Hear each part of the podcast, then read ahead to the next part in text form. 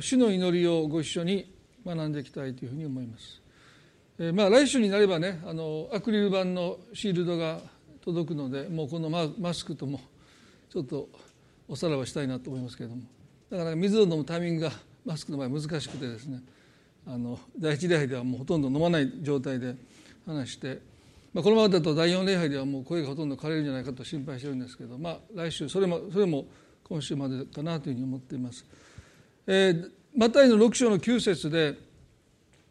イエス様は違法人の祈りを真似てはならないとおっしゃった後にだからこう祈りなさい。天にいます私たちの父を皆が崇められますように。祈りにとって呼びかけが一番大切です。誰に向かって祈るのか。まあそれによって祈りの文句はほとんど意味をなしません。下手な祈りってのはないんですね。あるいは上手な祈りってもありません。誰に祈ってるのかがもう祈りのほぼほぼほぼ全てです。ですから私たちがこの呼びかけを持って神に祈るだけでももう十分だと言っても過言ではないですね。だからイエスはだからこう祈りなさいとおっしゃって天にいます私たちの父よと祈りなさいとおっしゃったですから私たちはこの呼びかけをもって神に祈れることの幸い祝福を改めて覚えていきたいと思いますね。呼びかけはまず神様がどのようなお方なのか、まあ、それにかかっていますね。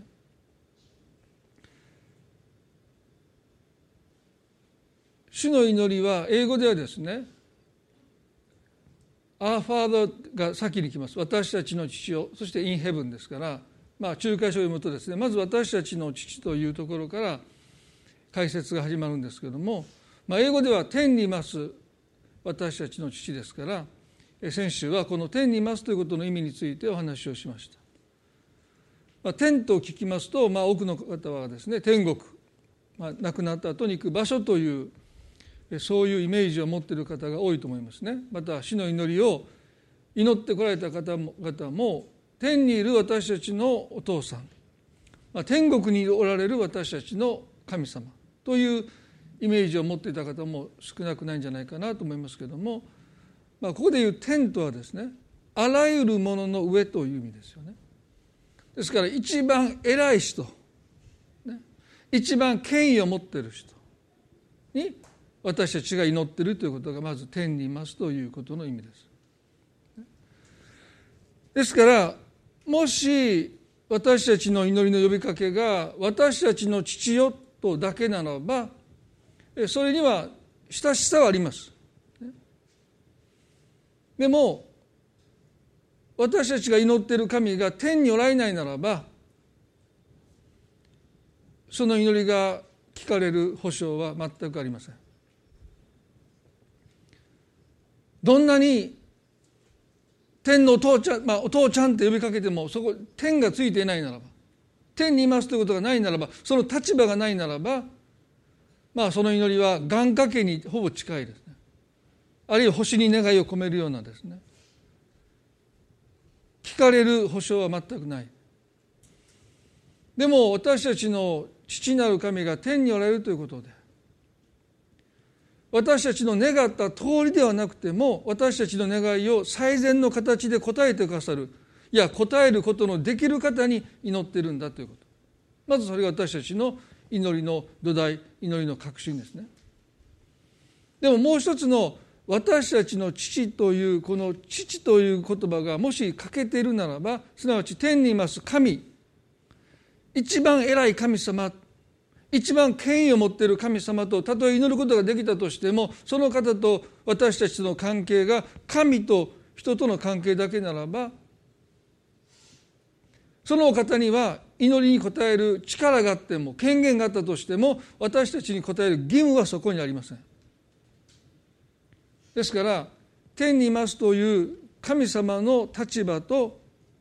私たちの父という関係性をもってして初めてこの呼びかけは意味をなすんですね。ですから今日はこの後半の私たちの父という関係性おそらくあらゆる宗教の中で神様を父と呼ぶ宗教はありません。ですからその幸いに私たちはもっと目が開かれてもいいんではないかなと思います。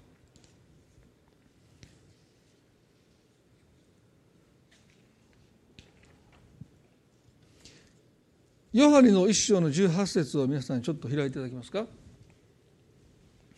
ヨハネの一章の18節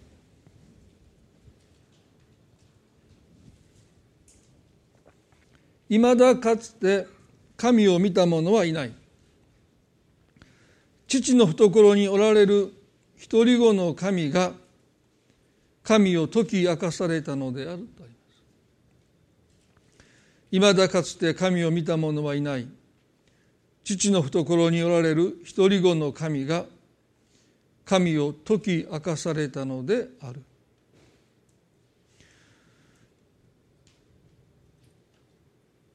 いまだかつて神を見た者はいない。神様がどのようなお方なのか私たちは見たことがないのでおぼろげに、あるいは伝え聞いて伝承によって個人的な体験を通して私たちは神を知っていきます。でも父の懐にいた一人子すなわちイエス・キリストだけが神を解き明かすとはそれはこのお方が父なる神であることを解き明かされたというふうに読んでいいと思いますね。旧約の中で神が人を子と呼ばれたことは何度かあります。私の子と神が人に呼びかけることはあっても人の方から神に向かって私たちのお父さんと呼びかけたことはありませんそれはたったお一人だけ。父の懐におられた一人子イエス・キリストのみがイエスとキリストだけが神に向かって父よと呼びかけることができた。からですね。ですから旧約においては基本的に神は父なる神ではありません。創造主なり創造主でありそして契約の神でありアブラハムヤコブイサクの神としてご自身表されたけどもこの方が父だという啓示は旧約の中にはほとんどですね示されないイエス・キリストが来られたのはまさにこの方が私たちの父なんだということを明らかにするためにこの地に来てくださったとも言えると思いますね。この父の懐というこの言葉が持つ意味はですねそれは親しさという意味です。ユダヤ的な表現で父の懐というのはですね最も近しい親しい関係性を表す言葉ですけどもまあ日本人にとって父の懐っていうのはですねどうでしょうかね？そこに親しみを感じる人はほぼいないと思いますね。まあそんなとこ行きたくないというか近づきたくないということもあるかもわからないですね。お風呂なんかお父さん一番最後でしょ。先に入ったらもう怒られますよね。だから父の懐なんていうのはですねまあ臭いぐらいでしょうイメージとしてはどうでしょうかね。あんまりその父の懐と聞いてそこに親しみをイメージする日本人はあんまりいないと思います。でもユダヤ的な一つの親しみの最も場所がですねこの父の懐父に心を開いてもらって受け入れてもらってる。まあ母性社会ですが私たちはね。ですから、まあ、基本的にはその母親とは近いんだけど、まあ、父親とは距離があるっていうのが一般的だと言われていますけどもまあ父となる旅路をですね書いた時に割と多くのコメントでお聞きしたのが神様が私たちの父だということを聞いても親しみというものは感じない。それよりもイエス様と呼びかける方がもっと私たちは親しみを感じますというそういうコメントがですね多かったんですね。逆に私たちの父天のお父様と呼びかけることで距離を感じてしまう。遠い存在に思えてしまう。よっぽどイエス様と呼びかける方がですね近くを親しみを感じますという、まあ、そういう意見が割とありましたね。でそれは非常に大きな問題だろうと思うんです。イエス様は父を掲示してくださったもちろんご自身も表してくださったんだけどもでも私は道だとおっしゃった私は道に過ぎないとまでおっしゃってる誰も私を通してでなければ父のもとに行くことができないとおっしゃったのでキリストはまさに私たちを父なる神の懐に連れていくためにこの地に来てくださってどうしても神に受け入れられるためには私たちの罪という問題が解決しないといけないので十字架にかかって身代わりとなって死んでくださったんだけどもそれは私たちの罪を許すだけじゃなくて私たちを父の懐に連れていくすなわち神様との親しい関係の中に私たちを導き入れるためにこの方は十字架で死んでくださった。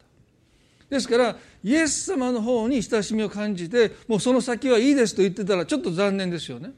いやもうあなたで十分私を通してでなければ父のもとに行くことができないという父のもとにはちょっともう結構です。なんかお父さんでイメージがもうちょっと怖い。もうイエス様あなただけでいいですって言ってそこにとどまってるならば、ね、救われてますよ、ね、でもイエス様が私たちと共有したいと願っておられる父なる神様の親しさその近さその中に私たちは入っていけないいや入っていけないでいる人がたくさんいるということをですねまあそう感じたことがあの本を書こうとした一つの動機でもあります。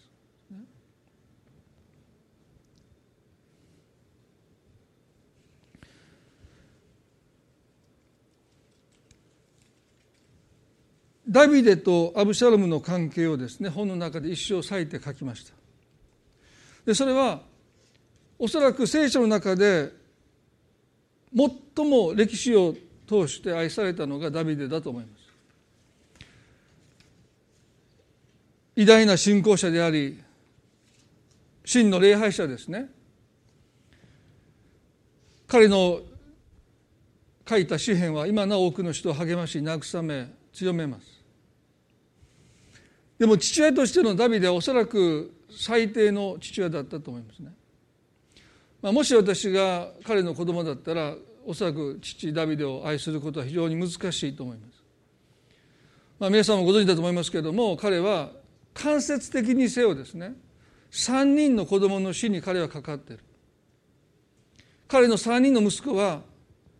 ダビデの父親としての責任を果たさなかったとことのゆえに命を落としている。でそう思うとまあ偉大な信仰者真の礼拝者ですけれども、まあ、父親としてはおそらく最低の父親だったんだろうと思います。なぜ彼は自分たちの子供と距離を埋めることができなかったのかそれは彼自身の父との間の距離感が大きく関係していたと思いますね。どうしていいかわからない。それは彼自身が自分の父親との間にどうすることもできない距離を持って苦しんだからだと思います。第一サメルの16章に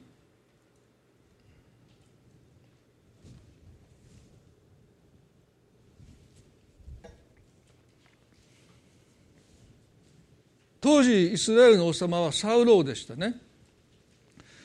彼が神の前に罪を犯したので王座から退けられるということが宣言されて神様預言者サムエルにエッサイの息子の中に私の心にかなう者がいるとおっしゃった。そしてその者に将来王となるために油を注ぐようにとおっしゃってサムエルはエッサイの家にやってきます。エッサイはね急にこの偉大な預言者サムエルがやってきたので平和なことで来たんでしょうかとまあ、大体預言者が来るということはね罪を責められて裁きを宣告されると恐れたんでしょうね。何か平和なことでお越しになったんですか？とエッサイは尋ねます。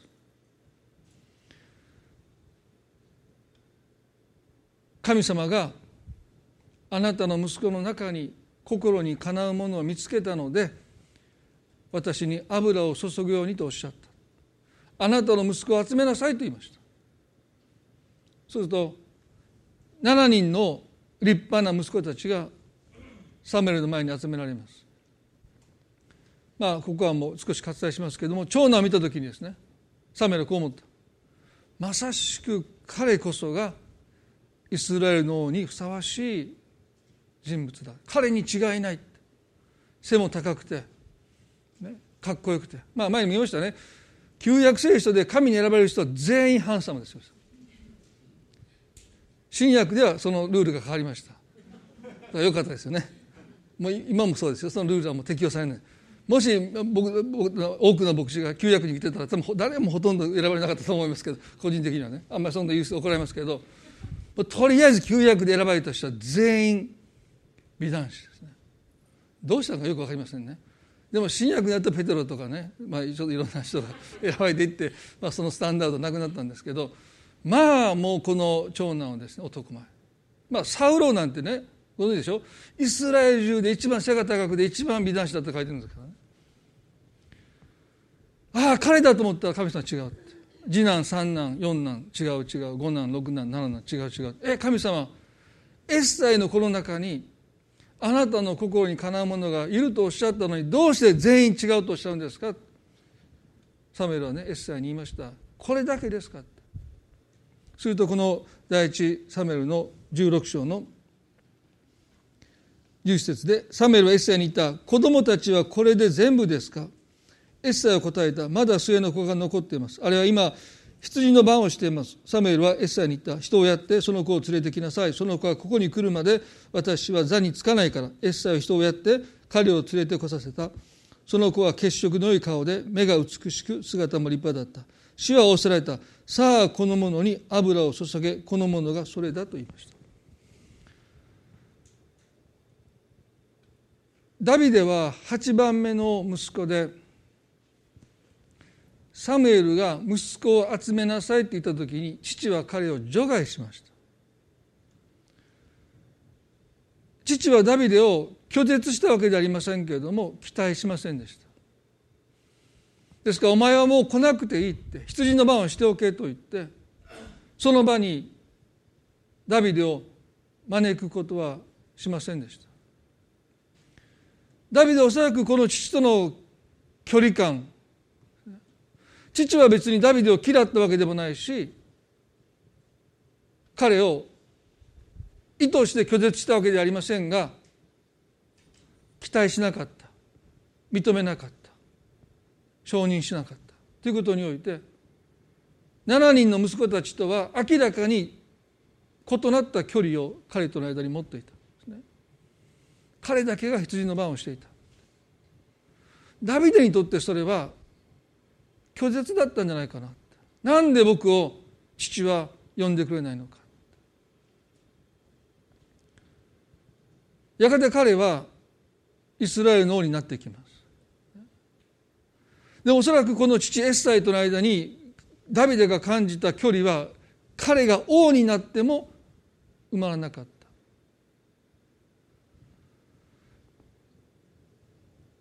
社会で成功してもイスラエルで一番偉くなっても父エッサイとの距離はおそらく生まれなかったんだろう。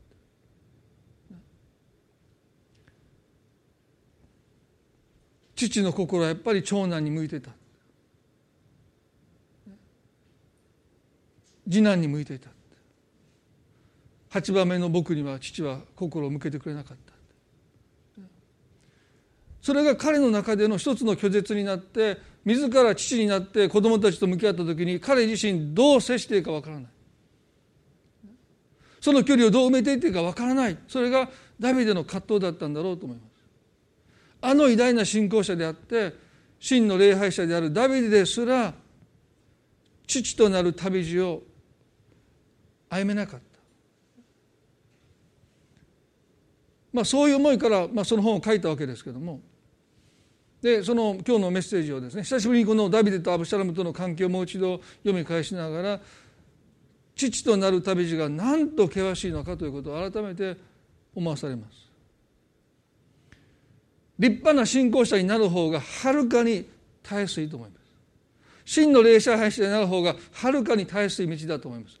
でも父になっていく。すなわちその距離を自ら埋めていく。近づいていくということのその歩みがいかに重く。ね。葛藤が伴う歩みなのかということをですねこのダビデの生涯を通しても私たちは教えられますしまた皆さん自身、まあ、特に父親でおられる方々はそのことをですねおそらく覚えておられるんじゃないかなと思います。ある時ダビデの長男のアムノンが異母兄弟ですけども妹のタマルを恥ずかしめますね。あってはならない悲劇がダビデの家族の中に起こります。まあ、想像するだけでももうそんなことは考えたくないようなことですね。タマルの実名にアブシャロムはこのことを口外してはならないと言いました。それはきっと私たちの父ダビデがアムノを厳しく罰してくれるからだから今は黙っていなさいとアブシャロムはタムルに言うんです。家族の恥を晒してはならない。父を信頼しようってって。父ならきっと正しい裁きをしてくれる。そんなふうに妹を説得します。しかしダビデはアムノンの罪を不問にします。その理由は書いていません、おそらく自分の王位継承者であるアムノンの名を傷つけたくない。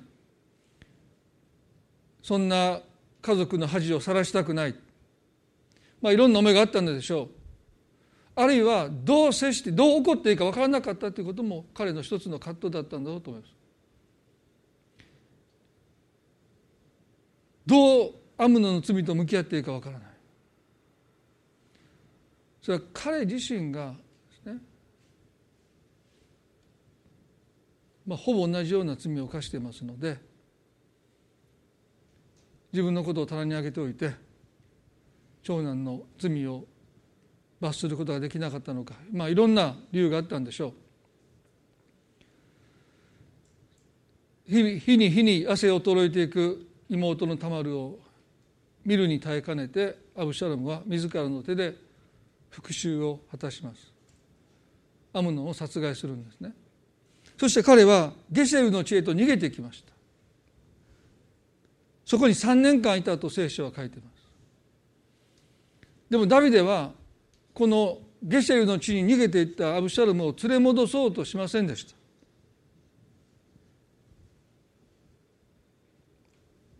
ちょっとその箇所を読んでみたいと思いますね。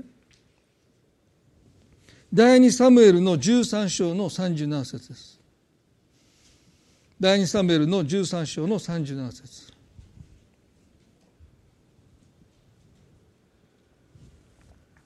アブシャロムはゲシェルの王アミフデの子タルマイのところに逃げた。ダビデはいつまでもアムノの死を嘆き悲しんでいた。アブシャロムはゲシェルに逃げていき3年の間そこにいたと書いています。ダビデが長男アムノンの死を悲しむのは当然です。でも同時に彼はアブシャロムという息子を今失ってる。いや失いかけてる。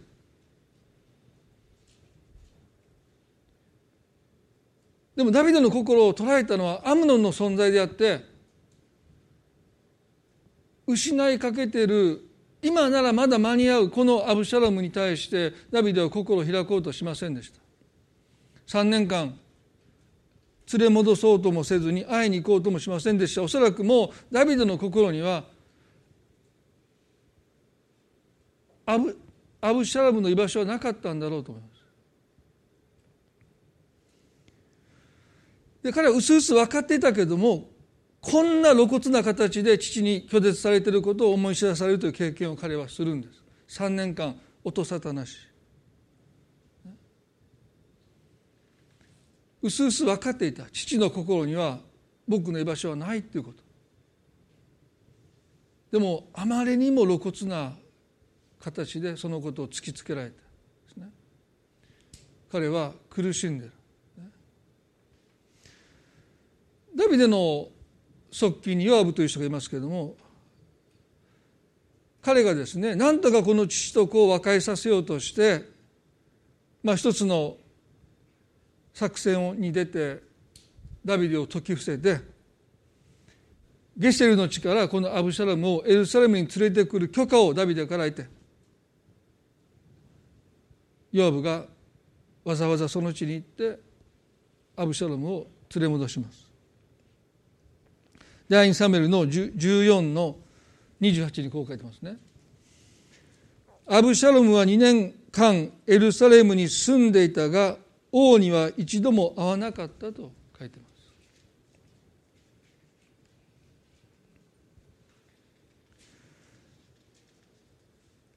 ゲシェルの地からエルサレムに連れ戻されても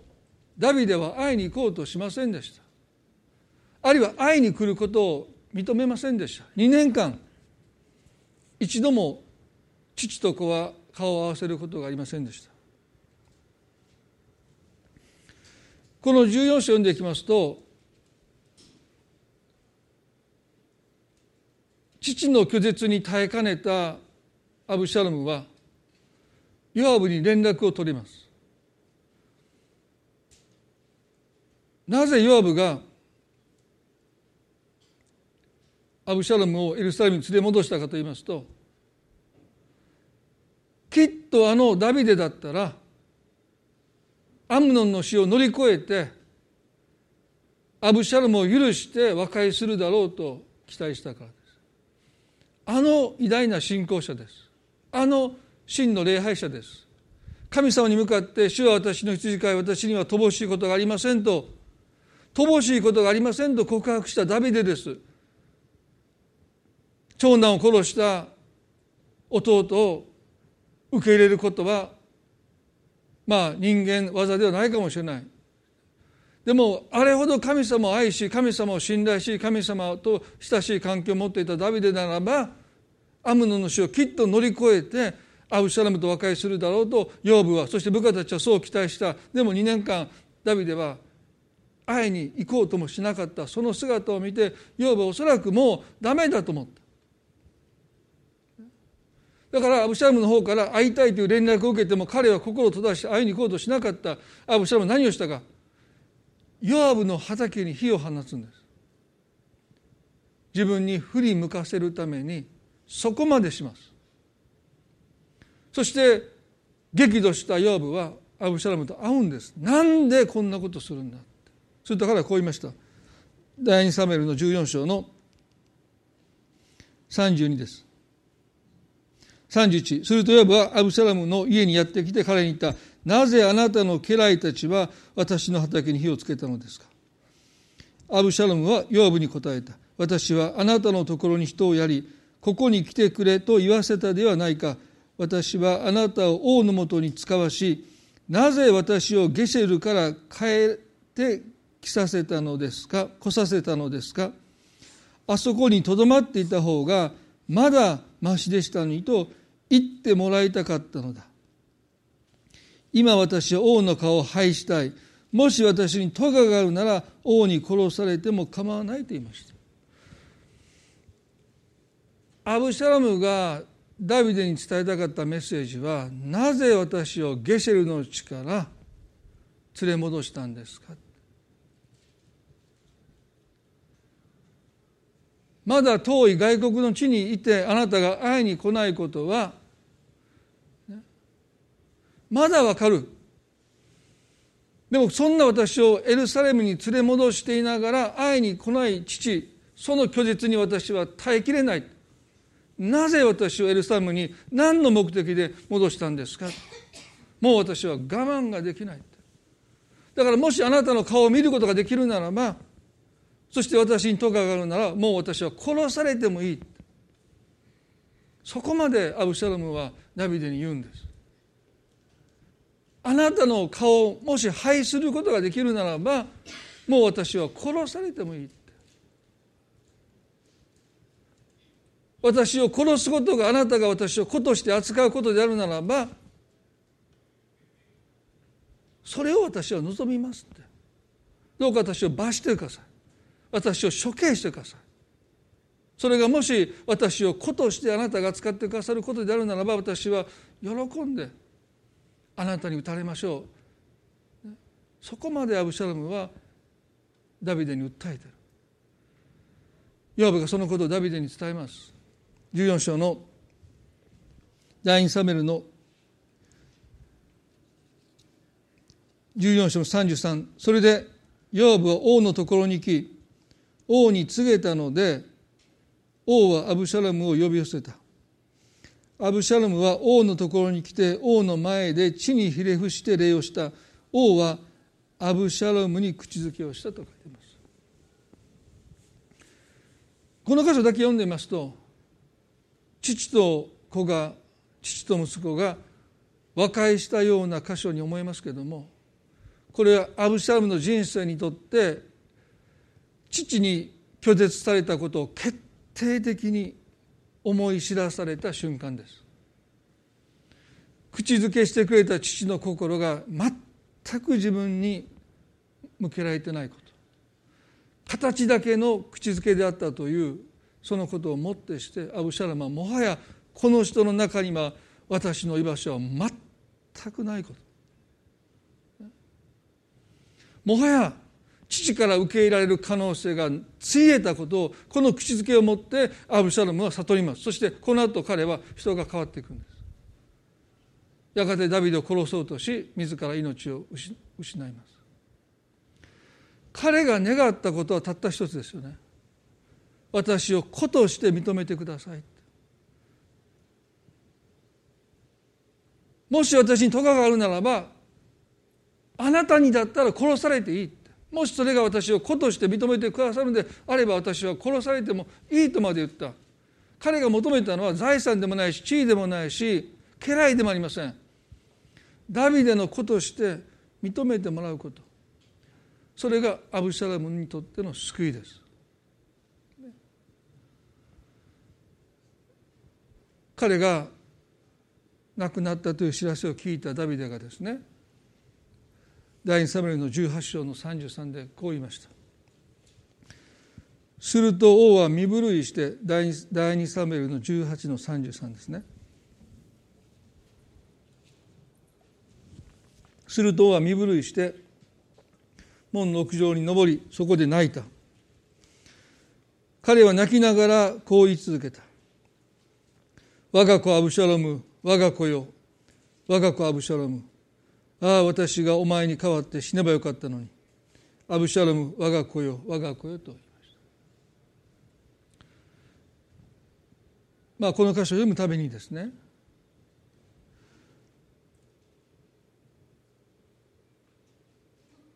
ああ私がお前に代わって死ねばよかったのにというこの言葉はおそらく彼の本音です。心の深いところではアブシャラムのために死ねると思っていた。なのに彼は会いに行こうとすらしませんでした。もしかして会いに行けなかったのかもしれない。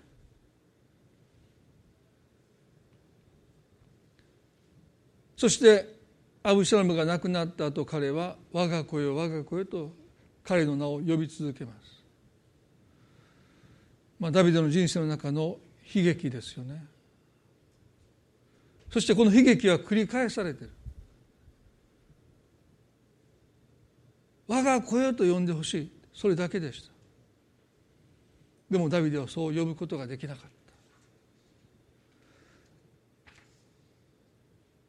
ローマの8章の18節に聖書はこのように書いてます。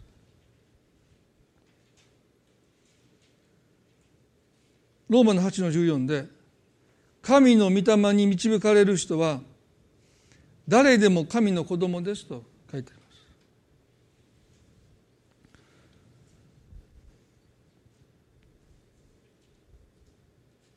す。神の御霊に導かれる人は誰でも神の子供ですと。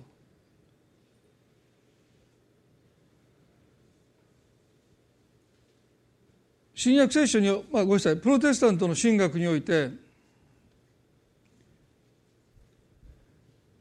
義とされることと罪許されることっていうのは非常に強調されます。でも子とされるということはですねあんまり強調されないんですね。私たちが神の目に正しいものとみなされるそして罪許されるということは十字架の救いの祝福ですよね。でも私たちが神の目に罪なき者義とされるということそして罪が許されるという経験をしてその恩恵に預かったとしても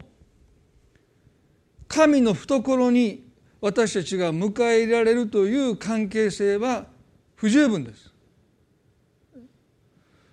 多くのクリスチャンがイエス様の十字架を信じて義とされている罪許されているというこの救いの恵みには目が開かれているんですけれども父なる神の懐に私たちが受け入れられてるということされてるというこの関係性こそが実は救いなんです。ですから私たちにとっての救いとは義とされていることあるいは罪許されていること以上にことされていること神様の子供とされているということが救いなんですね。その関係性の中に私たちは招かれている。でも義とされること罪許されていることが何か救いの中心であるかのように捉えられるので信仰生活の中で私たちはそのことの中にとどまっているでもねもっと深い関係の中に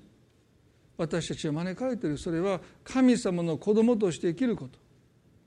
イエス様が十字架で死んでくださったのはただ私たちは神の目に義として私たちの罪を許すだけじゃなくて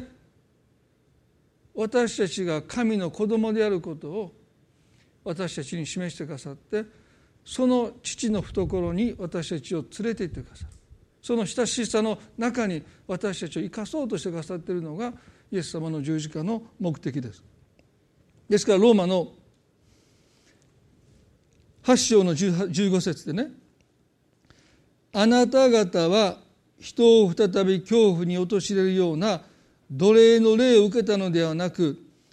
子としてくださる御霊を受けたのです。私たちは御霊によってアバ父と呼びます。私たちが神の子であることは御霊ご自身が私たちの霊とともに証ししてくださいますと書いてます。ローマの8章のこの15節は2つの立場を私たちに示します。それは子としての立場と奴隷という立場です。聖書はこの中立的な立場がないことを私たちに示します。ですから私たちは神の子とされているのかこの奴隷すなわち子ではない関係性がないね存在なのか。もっと言えばですね私たちの立場は神を父と呼べるのか呼べないのか。その2つの立場しか存在しないと聖書は私たちに教えます。どっちでもないっていう中立的な立場はないんですね。ですから神様が私にとって父なのかそうではないのか。私たちは子なのか子ではないのか。という2つの立場しかないと聖書は私たちに教えます。そしてイエス・キリストを救い主と信じる者は全て一人の例外もなく神の子とされてるんだそれは私たちの内側に住んでいてくださる聖霊なる神様が私たちの霊とともに私たちに証しをしてくださる。皆さん私たちが神の子であるという証を持って天にいます私たちの父よと呼べるアバ父よと神に向かって呼びかけることができることの幸いを私たちはまだ十分分かっていないのかもしれない。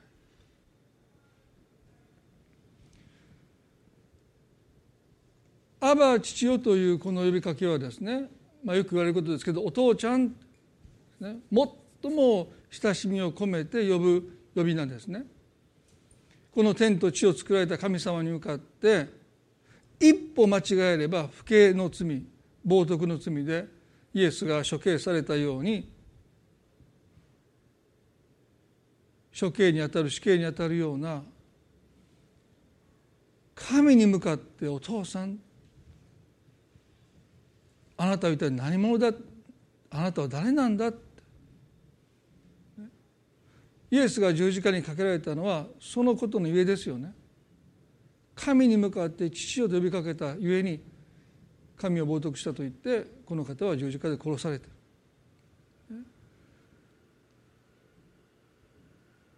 私たちの十字架から受ける最大の恩恵は私たちが義とされて私たちの罪が許されたことだけじゃなくて神に向かって「アバ父よ」と呼べること。それが救われているということなんです。この天と地を作られた神様に私たちはお父さんとそう呼べることでもはや救いそのものなんだということを私たちは今日覚えたいですね。もう少しこの父との関係をですね学んでいきたいと思うんですけれども今日最後にこの法と息子の最後の箇所ですね。あのお兄さんがお父さんに文句を言いました。ルカの15章です。ルカの15の29で、宝刀の限りを尽くして帰ってきた弟に父が格子をほぐらせたのを見て兄は怒ります。そしてこう言いました。ご覧ください。長年の間私はお父さんに使い戒めを破ったことは一度もありません。それにその私には友達と楽しめと言って小ヤギ一匹くださったことがありません。それなのに遊女に溺れてあなたの信頼を食い潰して帰ってきたこのあなたの息子のためには肥えた子牛をほふらせなさったのですか？父は彼に言った「子よお前はいつも私と一緒にいる。私のものは全部お前のものだ」と言いました。この兄に向かって父が言った言葉それはすなわち神様が私たちにも言ってくださる言葉ですね「子よ」とまず呼びかけてくれる。神様私たちに向かって来よと呼びかけてくださって。罪人よじゃないですよね。私たちのクリスチャンのアイデンティティは神の子です。だからねまあ発展途上の罪人だという表現が時々ありますけどあんまり好きじゃないですね。まあそれもまあ事実なんでしょうけどでも私たちの自己認識それは子です。神様に子と呼ばれる私たちがそこにいますけれどもお前はいつも私と一緒にいると言いました。そしてこういうんですね。私のものは全部お前のものだと言いました。これは財産の所有権があなたに移ったと言ってるわけじゃない。それだけじゃないんですね。もうこの弟息子が財産をくれていた時に父は財産の3分の2を兄に与えて3分の1を弟に与えました、ね、もうすでに財産を分与してるんですね。私のものは全部お前のものだというこの意味は私の持っているものはあなたのものだよ。所有権をあなたに移したいという意味ではなくて私はあなたのものだと言ったわけです私はあなたのものだと父は言いました。皆さんこれほどの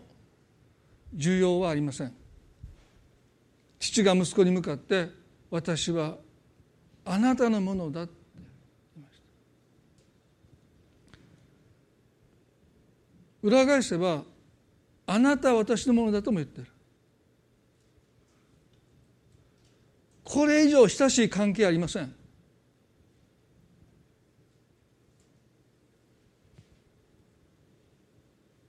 まさに父は兄を自分の懐に受け入れてる。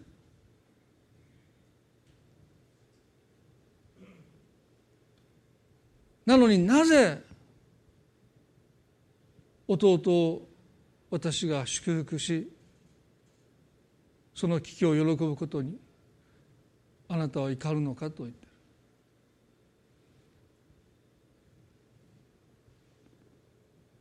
皆さん私たちが天にいます。私たちの父をと呼びかけた時に私たちが父の懐に受け入れられていること私のものは全部お前のものだとそう言ってくださる神様に祈っていることを私忘れないでいたいですね。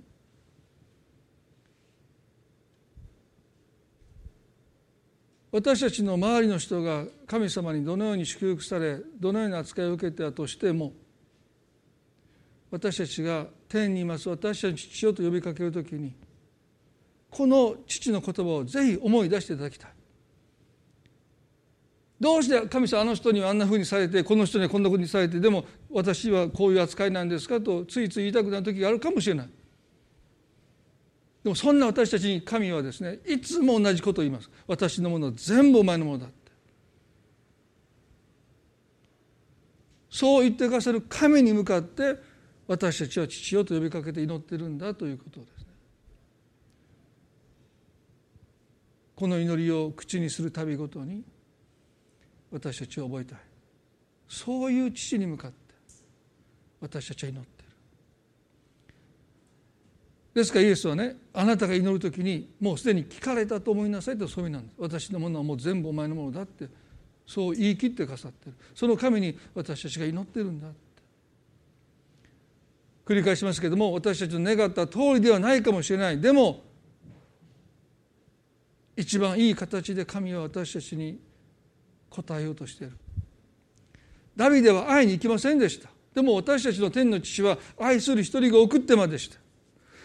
ダビデはアムノを失ったことでアブシャレムをどうしても受けることができなかった。でも私たちの父は一人子イエスを失ってまでして私たちをその懐に招いていてくださった。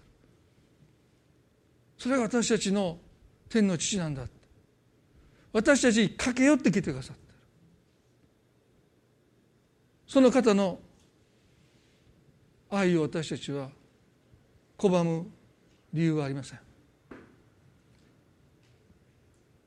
今日あなたに開かれたその腕の中にその懐の中に父なる神様あなたを迎え入れようとしてくださって来よ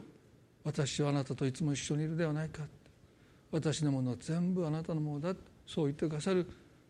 その懐に抱かれることこそがキリストが十字架であの苦しみに耐えてくださった目的なんです。私そう一人一人がそのような関係をますます持つことができるようにそう祈りたいと思います。一言お祈りします。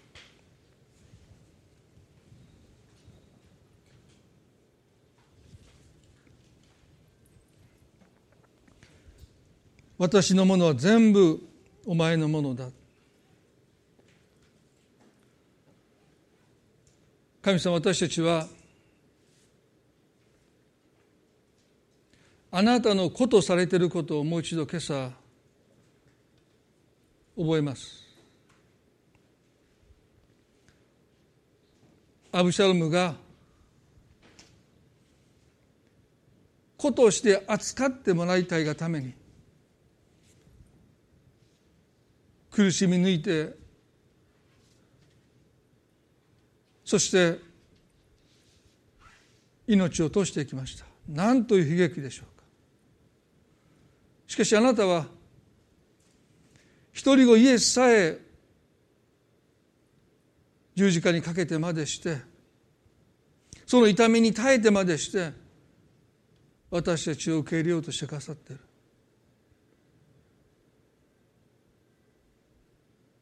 あなたの懐に今日私たちは招かれている。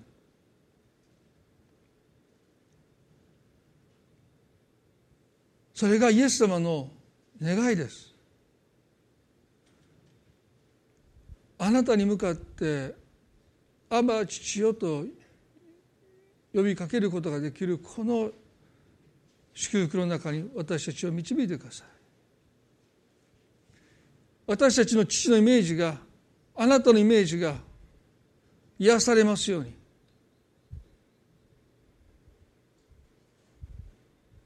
今日人々が天にいます私たちの父親と呼びかけるときに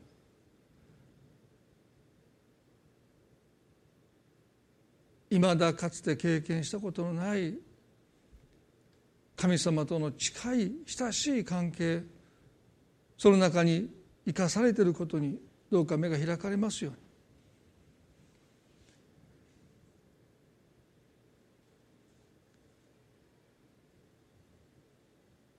イエス・キリストが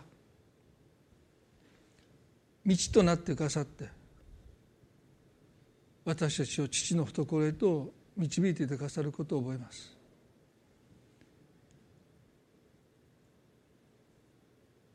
私たちは再び恐怖に陥れる奴隷の霊を受けたのではないと書いてあります。もし今日この中に奴隷の霊ことを見なされてないいつか見捨てられるんじゃないか。そんな恐れを持っている方がいるならばそれは今日もうその恐れと決別して神のことされているこの死にの中に一歩踏み出すことができますように。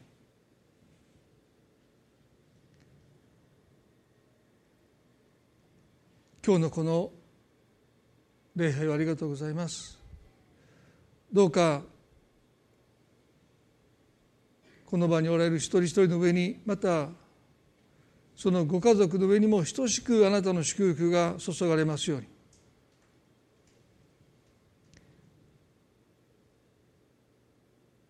愛する主イエス・キリストの皆によってこの祈りを見舞いにお捧げいたします。それではどうぞご一緒に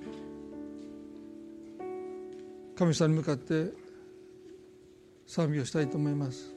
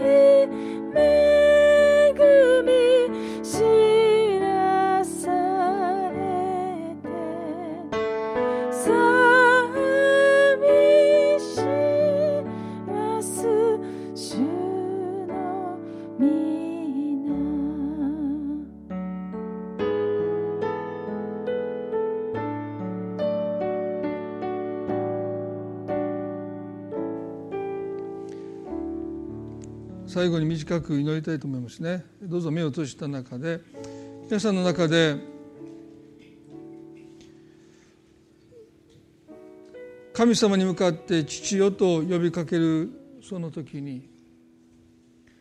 親しさではなくて距離を感じ愛ではなくて拒絶を感じ。どうしてもその懐の中に立ち入ることのできない心に葛藤があるまだ父を許せていないいろんな思いがあるのかもしれませんが神様が今日私たちを招いてくださると思うんですね。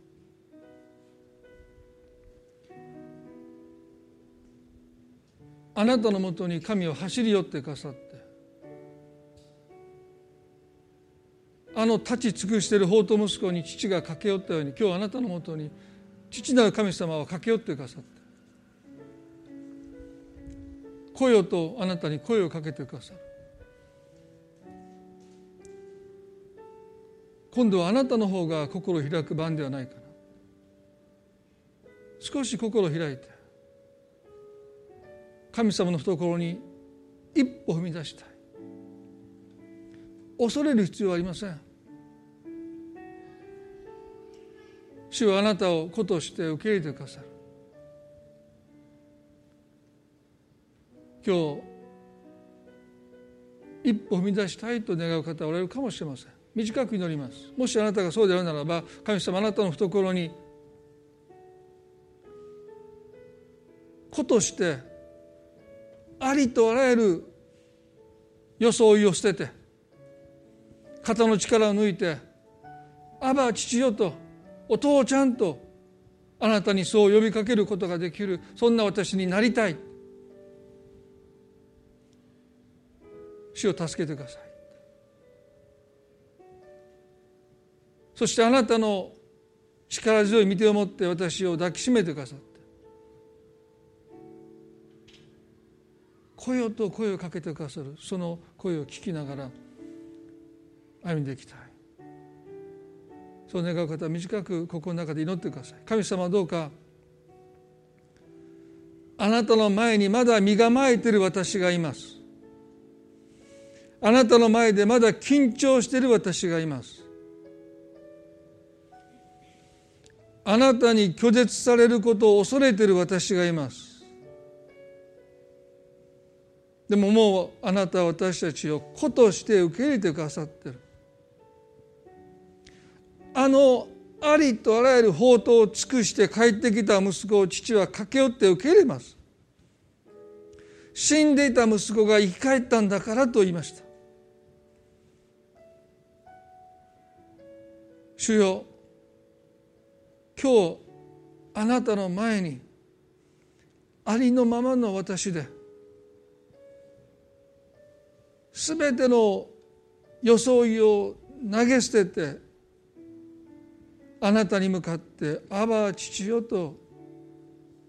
そう呼べるあなたに一歩踏み出すことができるその時として重なるようになります。どうか心から恐れを取り去ってください。緊張を取り去ってください。ことされていることの喜びの中に今日足を踏み出すことができますように助けてください。イエス様の皆によって祝福をお祈りいたします。アーメン。